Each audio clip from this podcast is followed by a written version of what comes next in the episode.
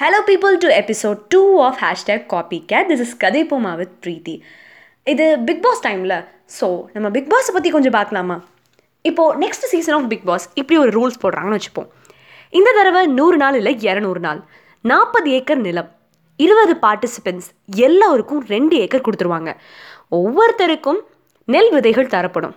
அதை விதைச்சு அதை அரிசியாக கொண்டு வரணும்.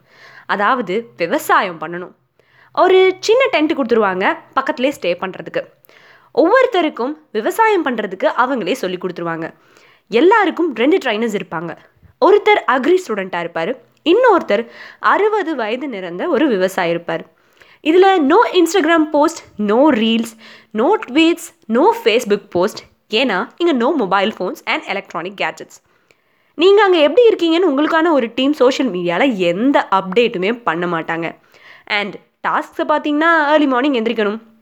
ஆடு மாடு கோழி எல்லாம் தண்ணி காட்டணும். எனது ஆடு மாடு கோழியா? அப்படின்னு கேட்டிங்கன்னா ஆமாங்க இங்கே நீங்கள் பண்ண போகிறது இயற்கை விவசாயம். அதாவது நீங்கள் க்ராப்ஸுக்கு கொடுக்குற ஃபர்டிலைசர்ஸ் பஸ்டிசைட்ஸ் இன்செக்டிசைட்ஸ் எல்லாமே இயற்கையாக ஆர்கானிக்காக இருக்க போகுது. அப்போ இந்த ஆடு மாடு கோழிலாம் மேய்ச்சி தானங்க ஆகணும். ஏன்னா நீங்கள் பண்ண போகிறது ஆர்கானிக் ஃபார்மிங் இந்த தடவை நீங்கள் ஓடவும் முடியாது ஒளியவும் முடியாது. இப்படி ஒரு ரூல்ஸ் பிக் பாஸில் அடுத்த சீசனில் போட்டு ஒரு ஓப்பன் சேலஞ்சாக யார் வேணால் கலந்துக்கோங்க அப்படின்னு சொன்னால் எத்தனை கைப்பிள்ளைகள் போய் அதில் கலந்துக்குவோம் அப்படிங்கிறதுல ரொம்ப பெரிய டவுட் ஏன் நானே போவேனான்னு தெரியல.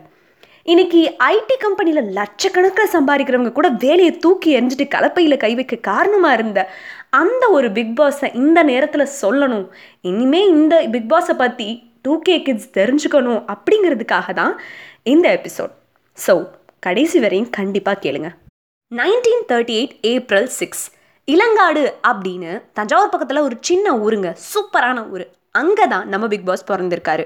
ஊர் பேரில் காடு இருக்கிறதாலையும் என்னவோ இவருக்கு காடுனா கொல்ல பிரியும். டெல்டா மண் வாசனை இவரை விடாததாலேயும் என்னவோ இவர் படித்ததும் அக்ரிகல்ச்சர் தன்னோட கெரியரை கோவில்பட்டியில் ரிசர்ச் அசிஸ்டண்ட்டாக ஸ்டார்ட் பண்ணுறாரு சின்ன வயசுலேருந்தே விவசாயத்தை பார்த்து பார்த்து வளர்ந்தவர். இதனால விவசாயம் காலப்போக்கில் விஷ சாயமாக மாறுறத அவரால் ஏற்றுக்கவே முடியல. இதுக்காக தன்னோட கவர்மெண்ட் ஜாபை கூட தூக்கி போட்டு விவசாயிகளோட பயணிக்க ஆரம்பித்தார் இந்த நைன்டீன் சிக்ஸ்டீஸில் தான் க்ரீன் ரெவல்யூஷன் அப்படிங்கிற கான்செப்டே இந்தியாவுக்குள்ளே வந்திருக்கு. ஹைப்ரிடுங்கிற வார்த்தை ஊரில் எல்லா விவசாயிகளையும் போய் சென்றடைகிறதுக்காக கவர்மெண்ட் நிறைய வேலைகளை ஆரம்பிச்சுது.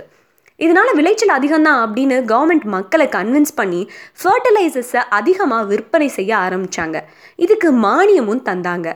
இதை நல்லா புரிஞ்சுக்கிட்ட நம்ம பிக் பாஸ் ஹைப்ரிடால் ஏற்படுற பாதிப்புகளை ஊர் ஊராக போய் சொல்ல ஆரம்பித்தார் நம்ம ஃபர்டிலைசர்ஸ் அதிகமாக யூஸ் பண்ணுறதால மண்ணோட பேஸ் நேச்சர் அதிகமாகுது. அப்படிங்கிறத நம்ம ஸ்கூல் கெமிஸ்ட்ரி டீச்சர் மாதிரி ரொம்ப பெரிய புக்கெல்லாம் கரைச்சி குடிச்சு சொல்லாமல் ஒரு சாமானிய ஒரு படிக்காத விவசாயிக்கு கூட புரிகிற அளவுக்கு ஒரு சின்ன எக்ஸ்பெரிமெண்ட் பண்ணி காமிச்சு அவங்களுக்கு புரிய வச்சாரு. இந்த ஹைப்ரிட்ஸால் ஏற்படுற விளைவுகளையும் இந்த ஃபர்டிலைசர்ஸ்னால ஏற்படுற தீமைகளையும். இவர் செஞ்ச சாதனைகள்லாம் சொல்லணும்னா நான் ஒரு தனி புக் எழுதணும். ஸோ இவர் செஞ்ச விஷயங்கள்லாம் ஒரு சின்ன கிளிம்சஸாக சொல்கிறேன் கேட்டுக்கோங்க. இந்நேரத்துக்கு நம்ம ஊர் வேப்பிள்ளை உலகம் ஃபுல்லாக போய் சேர்ந்துருக்கும் யூஎஸ் பேட்டன்ட்டில் ஆனால் இவர் என்ன தெரியுமா பண்ணார்? யார் ஊருக்கு வந்து யார் வேப்பிலையை யார் திருடிட்டு போகிறது இது ஏன் மண்ணில் விளையிற ஏன் ஊரில் இருக்க வேப்பிலை இதை நாங்கள் யாருக்குமே விட்டு கொடுக்க மாட்டோம் அப்படின்னு நீமுக்கான காப்பி ரைட்ஸை மீட் எடுத்துகிட்டு வந்தார் நம்ம பிக் பாஸ். உங்களுக்கு ஒன்று தெரியுமா? நம்ம ப்ராப்ளம் எல்லாத்துக்குமே இயற்கை கிட்ட சொல்யூஷன் இருக்கு. ஆனால் நம்ம இயற்கையை நம்புறதே இல்லை அப்படிங்கிறது தான் நிதர்சனமான உண்மை. எல்லாத்துக்குமே கெமிக்கலை சார்ந்து பழகுனதுனால அதே டிபெண்ட் ஆகியிருக்கும் ஃபர்டிலைசர் வேணுமா? பஞ்சகவ்யா நவகவ்யா இருக்கு. நைட்ரஜன் வேணுமா? யூரியாவை விடுங்க. இயற்கையாக நம்ம பண்ணுற க்ராப் ரொட்டேஷனே போதுங்க அப்படின்னு சொல்லுவார். இது எல்லாமே பாரம்பரியத்தை சார்ந்தது. So traditional method of farming எப்போவுமே நம்மளை கைவிடாது அப்படிங்கிறதுல ஸ்ட்ராங்காக நம்பிக்கை உள்ளவர். ரெண்டாயிரத்தி நாலில் சுனாமி வந்தப்போ நம்மளோட விளைநிலங்கள் எல்லாம் விளைச்சல் இல்லாத நிலங்களாக உப்பு தண்ணி படியப்பட்டு நீ இதில் ஒன்றுமே விளைவிக்க முடியாது அப்படிங்கிற ஒரு சூழ்நிலை ஒன்று ஏற்பட்டுச்சு. இதை கண்டு அந்த விவசாயிகள் எல்லாரையுமே போய் சந்திச்சு அவங்களோட குறைகளை கேட்டார். தன்மையை அடைஞ்ச அந்த நிலங்களில் கொஞ்ச நாள்லயே நெற்கதிர்கள் விழுந்து கொட்ட ஆரம்பிச்சது. இப்படி விவசாயிகளுக்கும் விவசாயத்துக்கும் மறுவாழ்வு தந்தாரு நம்ம பிக் பாஸ். தண்ணி வேணும்னா ஏன் கீழே தேடுறீங்க? அதை வானத்துலேருந்து கொண்டு வாங்க. அதுக்கு காடுகள் ரொம்ப அவசியம் இல்லையா? அப்படின்னு காடுகளோட இம்பார்ட்டன்ஸை தான் போகிற இடத்துல எல்லாமே சொல்லிக்கிட்டே இருப்பார் நம்ம பிக் பாஸ் இவர் என்ன வளர்ச்சிக்கு தடையாக இருக்காரு? எப்போ பாரு டிரான்ஜெனிக் பிளான்ஸ் வேணாங்கிறாரு ஹைப்ரிட் வேணாங்கிறாரு. இப்போது மீத்தேன்லையும் கை வைக்கிறாரு அப்படின்னு சொன்னவங்க கிட்டலாம் இவர் ஒரே ஒரு கேள்வி கேட்பாரு. மீத்தேன் வேணும்னா ஏன் விளைநிலங்களுக்கு அடியில் தேடுறீங்க அதை விட அதிகமாக மாட்டு சாணத்தில் இருக்குது மாட்டு சாண எரிவாயு ஒவ்வொரு குடும்பத்துக்கும் நம்ம செட்டப் பண்ணி அதுக்கான சப்சிடியையும் கவர்மெண்ட்டே கொடுத்துச்சு அப்படின்னா எலக்ட்ரிசிட்டிக்காக நம்ம யார்கிட்டையும் கையேந்த தேவையில்லையே அப்படின்னு சொல்லுவார். இப்படி அவர் என்றைக்குமே வளர்ச்சிக்கு தடையாக இருந்ததில்லை. இயற்கைக்கு தடையாக இருக்கிற எந்த வளர்ச்சியுமே வளர்ச்சி இல்லை அப்படின்னு சொல்லுவார். கடைசி வரையுமே இயற்கைக்காகவும் இயற்கை சார்ந்த விஷயங்களுக்காகவுமே போராடி கடைசியில் போராட்ட காலத்தில் தன்னோட உயிரை விட்டார் இந்த பிக் பாஸ். இவர் இன்னைக்கு நம்ம மனசில் இயற்கை தாத்தாவாக என்றுமே வாழ்ந்துக்கிட்டு இருக்காரு இன்னைக்கு நம்ம சிட்டியில் பார்க்குற ஆர்கானிக் ஸ்டோர்ஸ்லையும் ஆர்கானிக் ஃபார்மிங்க்கு பின்னாடி இவர் இருக்காரு அப்படின்னு சொன்னால் அதில் எந்தவித மாற்று கருத்துமே இல்லை.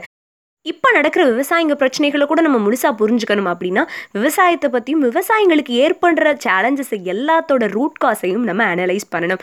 அதுக்காக இவர் எழுதின புத்தகங்கள் எல்லாத்தையும் கீழே காமெண்ட் பண்ணியிருக்கேன். டைம் கிடைக்கிறப்போ கண்டிப்பாக படிங்க. அண்ட் கடைசியாக இவர் சொன்ன கோச்சோடய இந்த எபிசோட முடிக்கிறேன். விவசாயங்கிறது என்றைக்குமே பொருளீற்ற ஒரு தொழிலாக மட்டும் இருந்துடக்கூடாது அது ஒரு வாழ்க்கை முறை. முடிஞ்சா கொஞ்சம் விவசாயம் பண்ண try பண்ணுவோமே. Stay tune with me for the next episode of hashtag copy cat this is கதைப்புமா with Preethi